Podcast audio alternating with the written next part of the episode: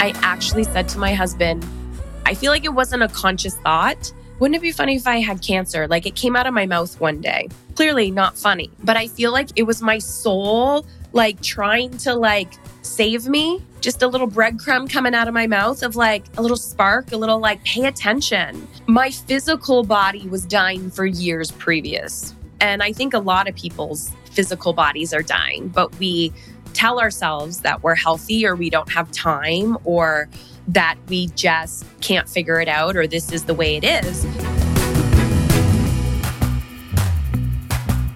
Hello there, Brave Table fam. Welcome, welcome to another episode of the Brave Table. I'm your host, Dr. Neeta, and this is your oasis, your destination to be all things just a little bit more brave in your life, in your actions, and in your relationships. Now, Today, we are getting a little emotionally uncomfortable. We are going to find joy in life's challenges. And the person that is going to take us there, she is the queen at it. It is none other than Heather Chauvin. And I love this quote because she says, I think a lot of people's physical bodies are dying, but we tell ourselves that we are healthy or we don't have time or that we can't just figure it out or it is the way that it is. In this episode, it is jam packed and power punched. Heather Chauvin is not only an author, a speaker, and an advocate for emotional well being. Obviously, we geeked out on all things emotions, and she redefines the concept of courage. Heather has honestly been through it all. And honestly, we have gone through it. I was also on her podcast earlier this year. She has been through teenage pregnancy, cancer, career change, but even through all of the emotional discomforts of it all, she has embraced life's contrasts. As somebody who knows all about grit, honestly, Heather definitely has it. So, this episode is going to challenge you to discover the career and courage to act on what it feels true to you, even when you're faced with the unknown. In this episode, we talk about how to face fear and emotional challenges after receiving cancer diagnosis, balancing motherhood with prioritizing needs during sudden life changes, and acting on what feels true even with little or no support and an inconvenient timing. Heather is a leadership coach who helps successful women courageously and authentically live, work, and parent on her own terms. I'm so excited to bring her on to the table this week. Let's welcome Heather Chauvin to the Brave Table. Heather, hey there, Queen. Welcome. We're doing this.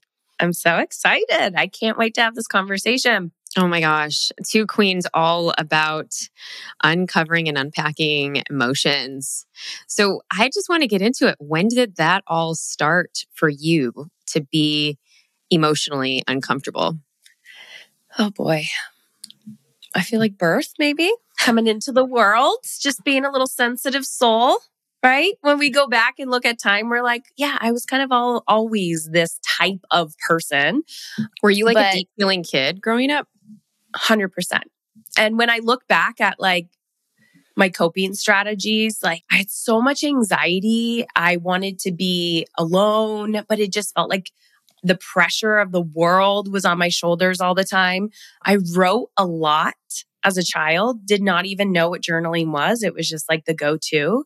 It was really when I turned 18, though, that was the life changer for me.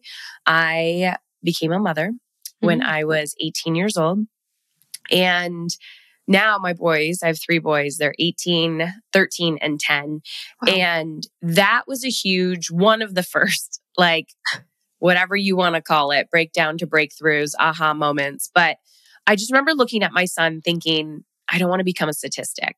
And that was the first time I felt, yes, I always felt like the pressures and, you know, a big feeler, sensitive child, but it showed up as depression mm. because I just would sleep it off. Like that was my drug of choice was sleep, like hiding to protect myself. But when I became a mother, I was like, I can't do that anymore. Like I got to show up. I got to figure that out.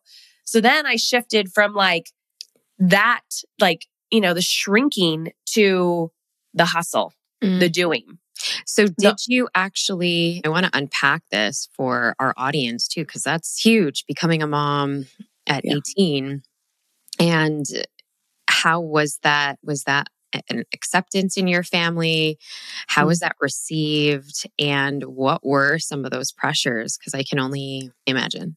So at the time, I was dating someone who I did not want to spend the rest of my life with, who had severe mental health and addiction issues. And some I was aware of and some I was not aware of. I mean, when you're 18 years old, I had no idea. But I just remember this feeling of like, this is my responsibility. I'm going to take ownership for this and I'm going to protect this child. And my family was supportive in the sense that it was like, okay, resistant, but supportive. And there was this sense of like, what are you going to do about it? In the sense that my mother didn't embrace it with open arms. And I had to, I started looking for government housing. I started, you know, going on government assistance, trying to get as much like support that I possibly could. And then at the last final moment, she's like, yeah, I guess you can live here. Mm-hmm. So it was like the tough love approach. I was so angry and resentful. I was terrified and scared. A lot of my friends, of course, were like, oh, yeah, like we can see her future. So I had friends that were supportive, but then I had, you know, I was the talk of the town. But part of that actually was, you know, the bigger story around it, and I don't really talk a lot about it, is my son's biological father has since passed from a drug overdose. Mm. Something happened at the hospital and he went into psychosis. He showed up at the hospital. He brought a knife and he said, This child should not be alive. And what I didn't realize at the time was, you know, I definitely went into mama bear mode, but my nervous system was in fight or flight. And I was just like, I gotta protect, I gotta protect, I gotta protect.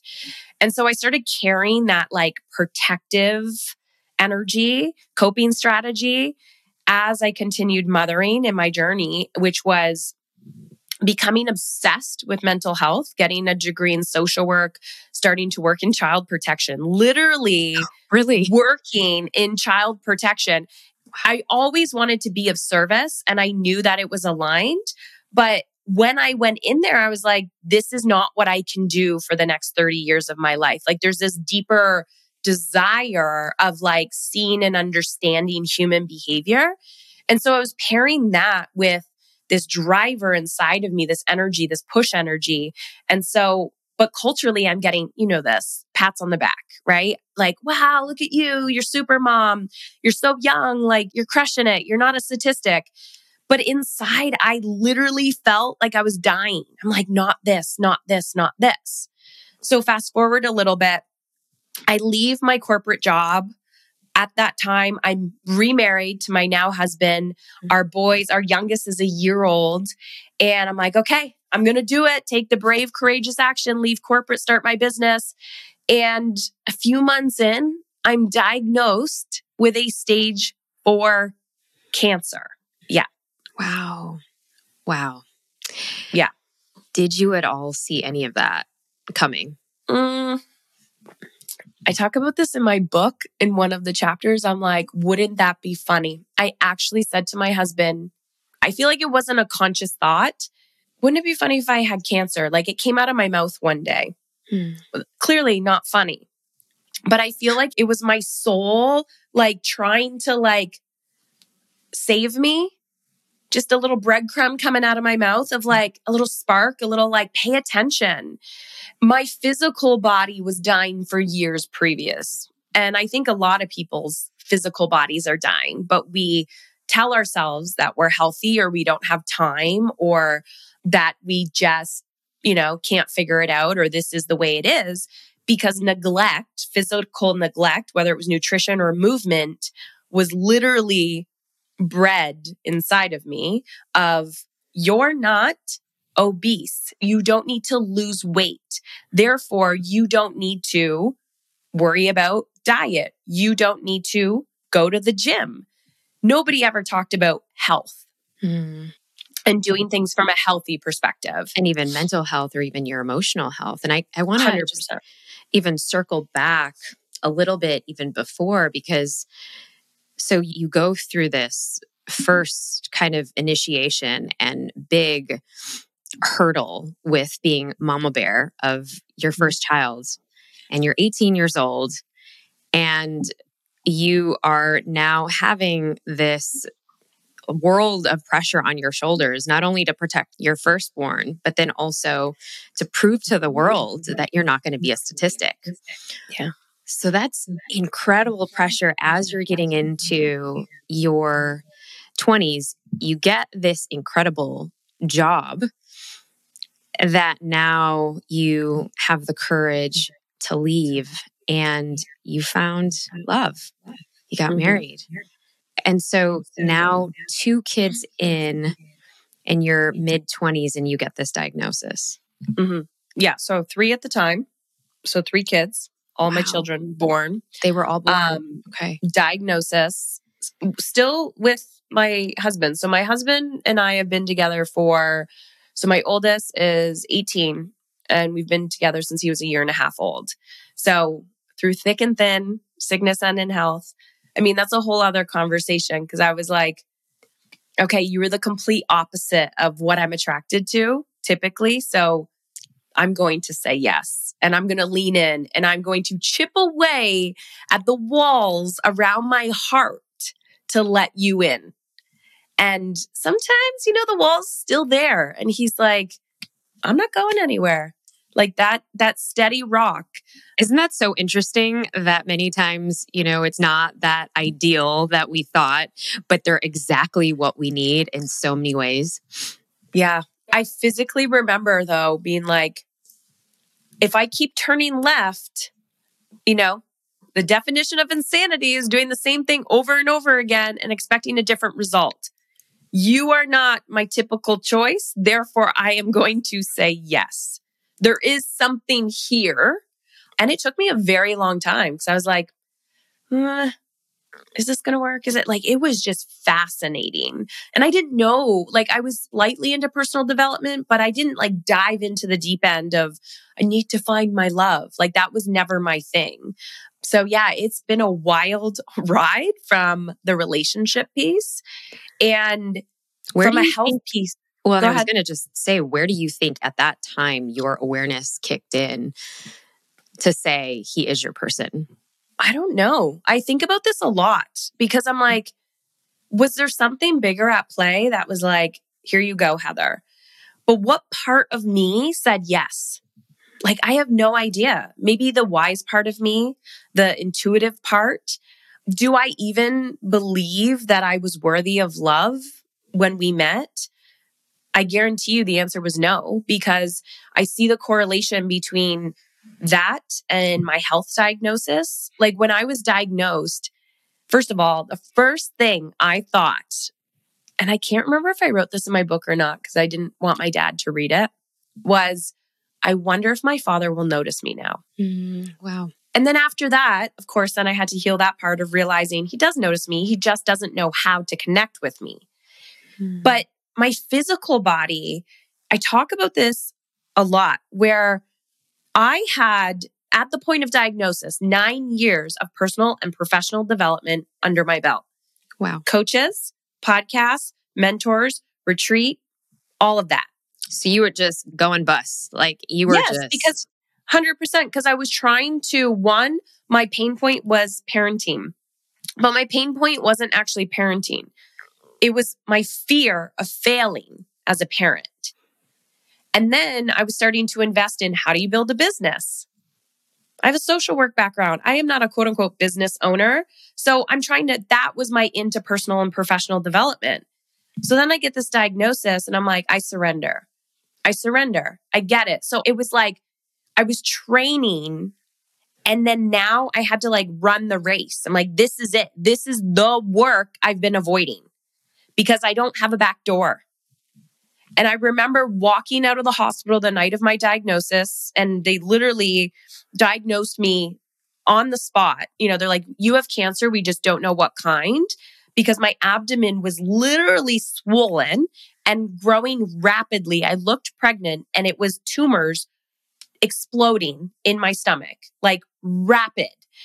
And I remember walking out of the hospital and just looking up, and it was raining and it should have been snowing based on where I live and the time of year. And I'm like, I will finally listen. You got my attention. and everything just slowed down. And I'm like, okay, you've read the books, you've had the mentors, you've heard about all of this. Do the freaking work, Heather.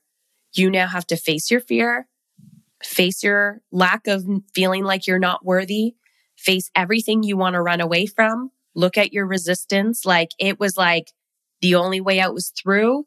And I now was running through. Hmm. Wow. Are you looking for your next steps in deepening your personal growth journey? Curious to follow your highest purpose or true calling in life? Maybe you just got out of a toxic relationship or finally focusing on your next chapter. Here's your invitation to join doors at Dharma Coaching Institute, our six month container to get certified as a dual soul purpose coach or spiritual life coach. Whether you want to be a coach or want to dive deeper into your own purpose, this is the school I wish I had during my tough moments in life. So I teamed up with my co founder, Sahara Rose. This is the world's first soul purpose, Dharma coaching, and spiritual life coaching dual certification. And we've certified over a thousand students. So, loves, it's time. Take the leap of your life and find like minded, connected community that grows with you in the process. Align with your soul's unique purpose and build a thriving, heart centered coaching business that honors your truth. Join us together at neetabhushan.com forward slash dharma. That is Neeta Bhushan, B H U S H A N dot com forward slash dharma. And now back to the show you know, I was so excited to bring you on because I know we had our conversation on your podcast and I knew we had very similar kind of trajectories in many ways, going through a lot young. And what was going through your mind about, you know, a stage four diagnosis? Mm-hmm. And mm. because you have, on the one hand, all of the work that was now in your face of everything that you've avoided, and you've already had read and were well read and you were doing all of the things. And now this real human situation has come up physically and stage four diagnosis does mm-hmm. not sound good. How yeah. was that in your psyche, in your body, with your family? How did you unpack that? Because what I'm hearing is there was the emotional and mental component but then there's also you know that that real component of all right this is not just something i'm reading on a post like this is me. Mm-hmm. so number one a huge part of my why again when i was 18 was my son. Like he literally was like here's your purpose. Live for this child. I had to learn how to find purpose beyond mothering but when I was also diagnosed, I'm like, one, I'm his everything. Like I am his only biological parent that he has. I need to live for him, but I want my children to have a mother. And so I remember fighting to feel alive. And I talk a lot about aliveness because at that point, you know, we all read The Secret. we all read The Secret, but we're mm-hmm. like, okay, what do I do? Do I make a vision board? Whatever. I was smart enough to understand that it wasn't the goals, the money, the success was not what I was actually after. It was a feeling. I knew that. I was, I got that, but I didn't know how to feel the feeling. I knew how to feel fear. I knew how to feel exhaustion. I knew how to feel overwhelm. I knew how to feel anger and resentment. That was my comfort zone. And then I was like, okay, I got to figure out how to feel alive. And so I remember like literally fighting with myself to reach for joy, reach for aliveness, reach for contentment. And then I was creating strategies along the period of the time of like, how do I take these concepts and make it practical for somebody who has nothing, like no energy, three children, and I'm in the startup phase of my business. And I mm. also don't have the privilege of not working right now.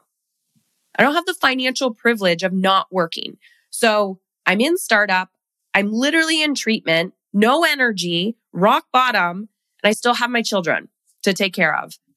Yes, I had support. Yes, I had all those things. It was fascinating to watch people around me. So, this whole like, how do I want to feel? How do I want to feel? How do I want to feel? I had to retrain my brain constantly in every moment to go from Heather, you're freaking out. You're like, I'm going to die. I'm going to die. I'm going to die. I'm like, stop. Are you dead? Like literally talking to myself. Are you dead? No, you're here. Cool. Present. How do you want to feel? Okay. What would an alive person do? How would she show up right now? Well, she'd probably give herself 10 more minutes of this pity party and then get in the shower. Done for the day. Check the box. Next day, get in the shower, sit on your porch, send that one email you don't want to send. Like it was like, oh my gosh, I felt like I was crawling. Watching everybody around me, I realized, oh crap, I have been carrying all of these people. I am the strong one.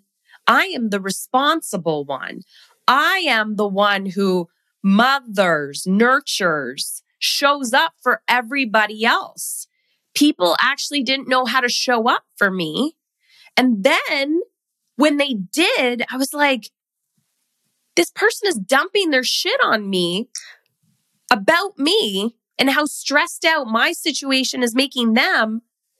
And they want me to be their therapist while I'm in my hospital bed. And I'm like, holy crap. But everything was like slow motion. I'm like, how do I want to feel? So that's where I started learning boundaries, like really energetic boundaries of, no, you can't see me today. Or I'm like, I'm just not responding to that text message. Or I even changed my name. So my legal name is not Heather Chauvin, it's my maiden name. Mm-hmm. So mm. people couldn't find me in the hospital. Mm-hmm. They were mm. looking for me and they're like, no, she's not here because Heather Chauvin was not in the hospital. So I loved it. People didn't know where I was. They didn't know what, you know, they're like, oh, I want to go visit her. And I was like, boundaries, space, yeah. capacity. It was like mind blowing to watch how much I was carrying on my little invisible platter of expectation. It's mm. so interesting because I mm. think for so many of us who are the emotional leaders, the nurturers, the givers, the martyrs, the mothers, the mothering, even if you don't have children or a family yet, you are the one people come to for that support, for that mm-hmm. advice. You are the way shower of your friends and your family. Yet when you actually need that support, they just don't know how to support you because maybe they'll, you know, in their minds, they're like, what if I say the wrong thing? What if I can't meet her the way she usually meets me? And then therefore, we're kind of like, wait, so I have to take care of you as well and yeah. your energetics and what you're also bringing to the table because you aren't comfortable with how I am right now. Mm-hmm. And I think that it comes down to, I think, even, you know, what you're starting to share around boundaries, but really also starting to teach people the way that they should be treating you and for you to actually even have that boundary and even bravery to say, I'm actually going to protect myself, even though I kind of want people to be there for me, but I need to really be there for myself right now. That's powerful.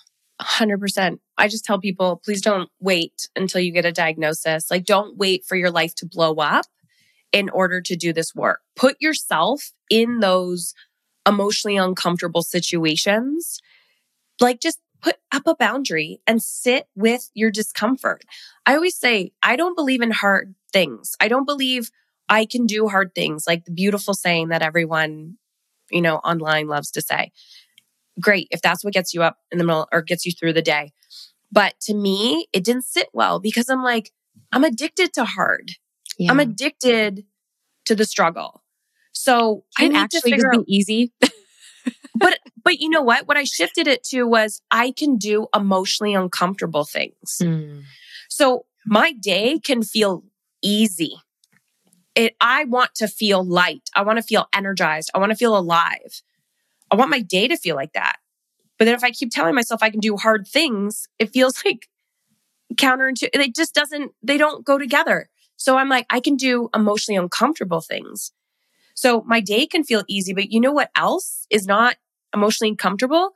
When you're used to filling every nook and cranny of your day with work or people pleasing or do, do, do, do, do, and you block out your Friday to have a you day. And you're like, oh, wow, lots of feelings coming up. Oh, wow, my brain is not focused. Oh, wow, I want to do this. I want to do that. That is not hard. It's emotionally uncomfortable. It's in alignment with who you want to be and what you want your life to look like. It's not hard. It's emotionally uncomfortable. So when I started shifting it that perspective, I'm like, there's something here I need to feel. And if I want to get to freedom, alive, joy, ease, I need to feel the opposite as well. I need to feel what's in my cup so that it can come up and out and I can create capacity for what I want. It's an identity shift. But the thing about the people around me, I realized I was addicted to rescuing other people. That's the so martyr. I always say, yes, I'm like, I'm a recovering rescuer. Hmm. Children, partner, like nobody could watch my children. Oh my gosh, if they ate Kraft Dinner, I have failed. Well, what do you think the stress about food, like, do you think that is a bigger influence than like what you're actually physically putting in your body? And then now having a teenager, you have no control over what your children do. And the more control you put, the more restrictive you become, the more they want to rebel against it and be like, I'm going to eat the opposite of everything when you're not looking. So it's like observing all these little things. So my recovering rescuer, I was observing how I was actually taking away from hmm. other people's healing experiences and human growth opportunities because I was trying to make their fall lighter. Yep. And that was mind blowing to me. And then as I continued, knowing that it's almost been a decade, observing how people do that in their businesses as well for their clients, for their team. And I'm like, oh man, not only are you doing this at home, you're also doing this in your work. It's not about not having enough time, energy, or money.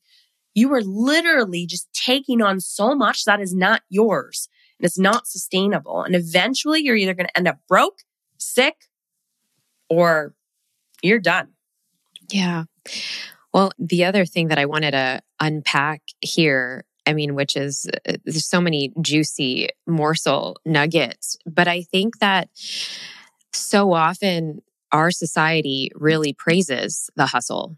And if we are just not hustling, then we're not worthy of success. We're not worthy of you know, the hard work and the long days and the 18 hours, but then to what cost? And Mhm. for you, even, what a beautiful awareness to actually see hey, I'm not just doing this around my children. I'm not just doing this with my immediate family. I'm actually doing this with my friendships. I'm actually trying to be a martyr to all of my clients, to my team.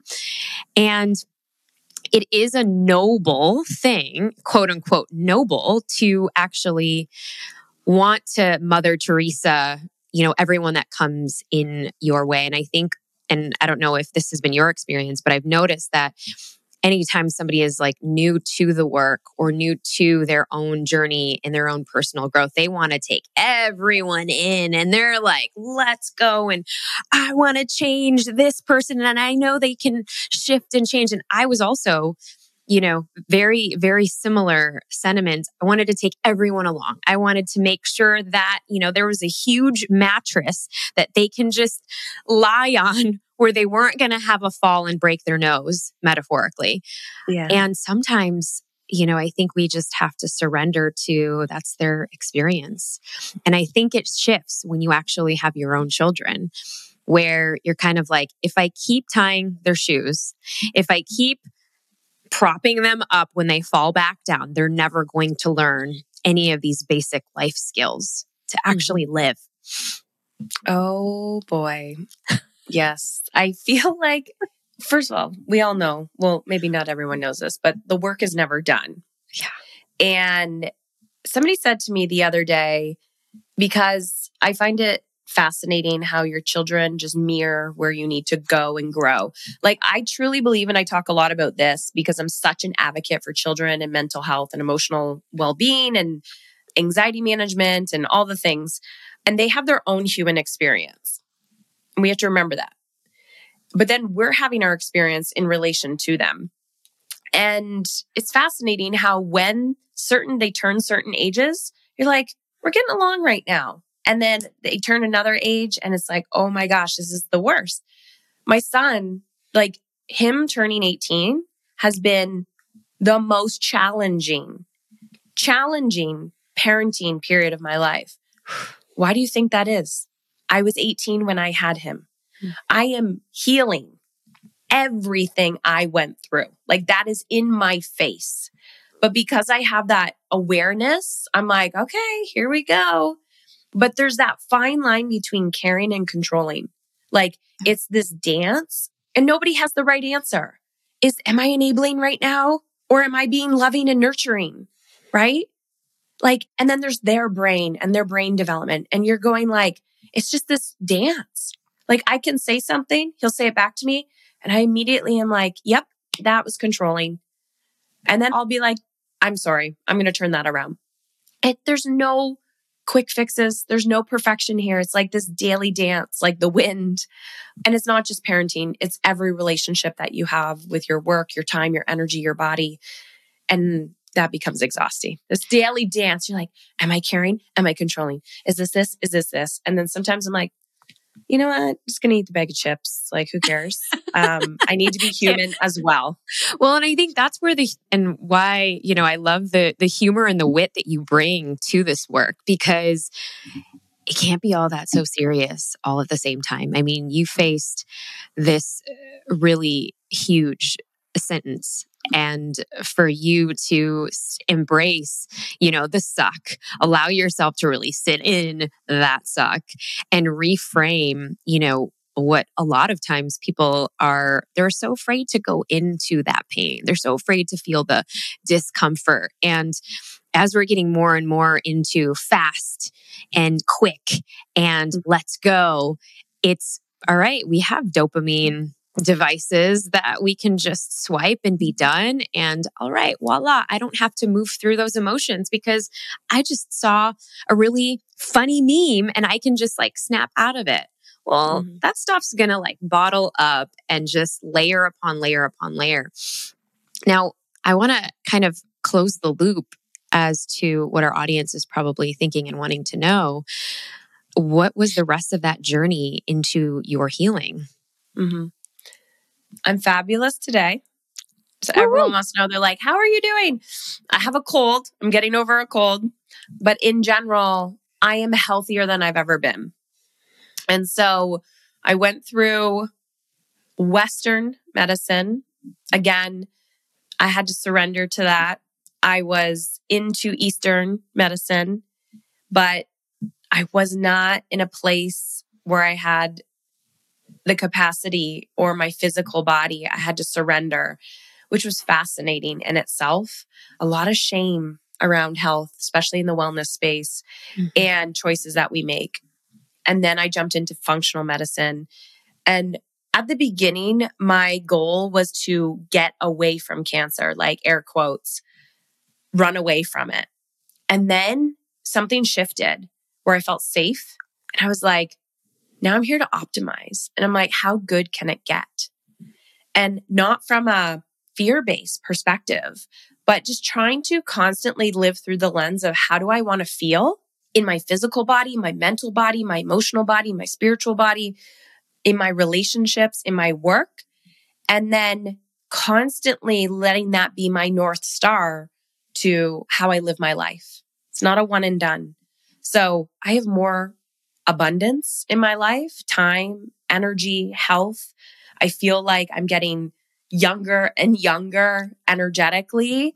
And I can see how choosing that path in a few years will, you know, you, I see it. I love following people who are like in their 60s and 70s and defining odds just through simple lifestyle shifts, not like crazy biohacking or all those, whatever.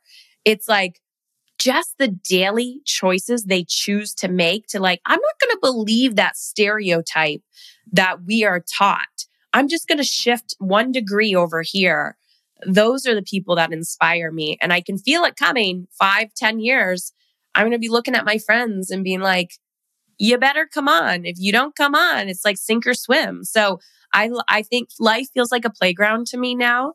Yes, stress does happen, overwhelm does happen, but I identify those as symptoms. Mm. And I say, oh, something's going on. Let's look into it rather than let's not feel that. Let's shove it down and let's keep moving on. So I use contrast as a symptom now, not, you know, life sucks.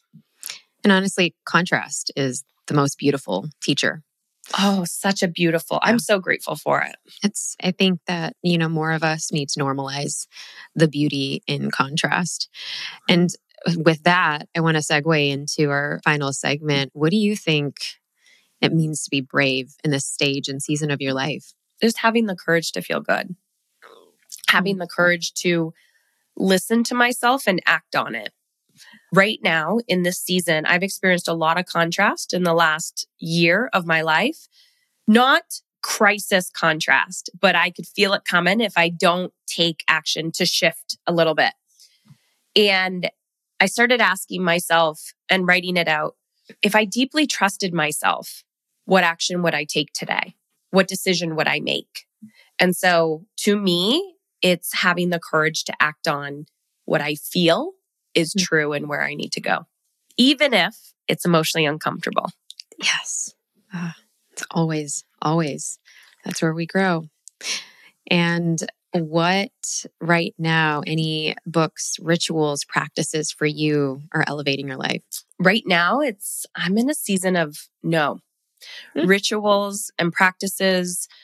I'm also the consistently inconsistent person where I love you know, if I'm too restrictive in consistency and I'm not, you know, it becomes a box checker. So I'm very fluid, but consistent with some type of ritual. I'm a little bit of a rebel as well, but very much in the season of no and decluttering, like mm-hmm. letting go, like what's not working in my business. Let's let that go and not so much like who's in my life that's not aligned, letting them go, just allowing things to fall that are no longer in alignment. You know, pitches, events like, oh boy, I want to be at all the retreats. I want to do all the things. And I'm saying, not right now. And then forcing myself to sit in this container of focus for 90 days, six months to gain momentum and sitting with my fear of uncertainty. Oh, yeah. That's beautiful. One word that describes the season. Well, I was going to say deep self trust, but that's multiple words. So I would say trust. deep self trust, it is. Heather, wow. Thank you for your incredible journey. I just want to honor you in what you've brought to the Brave Table today and helping us all be emotionally uncomfortable through your walk, through the unpacking, through the way that now you show up for parents and teens and children and even ourselves to reparent ourselves. What a gift you are. Mm-hmm. And if you can share how we can get more juice out of you and how we can follow you on all of the things. Yes, thank you. I always tell people I understand that the work I do and the work you do is not a one and done or like five simple, easy steps. So I have lots of resources for you. So actually, if you go to my name, Heather Chauvin, C H A U V I N dot com forward slash free gifts with an S. I have my podcast, Emotionally Uncomfortable, my books on there. I have a private podcast, uh, just business only. I'm starting one for parents only. All the things, quizzes you can take to notice where to focus your energy and attention to see, you know, results. So all the things, just go follow me there. And I'm, I hang out a lot on the podcast, Emotionally Uncomfortable. Yes. And we'll link our podcast that we did on your end in the show notes as well. Heather, such a gift. What a pleasure. And we'll have to bring you back because this was too juicy for part two. Love it. Thank you, Nathan. Okay, there, fam. Follow Heather on Instagram at Heather Chauvin. Hang out with her on her podcast and get emotionally uncomfortable and access her free tools to confidently manage your energy, emotions, and your impact at heatherchauvin.com. That is heatherchauvin.com forward slash free gifts.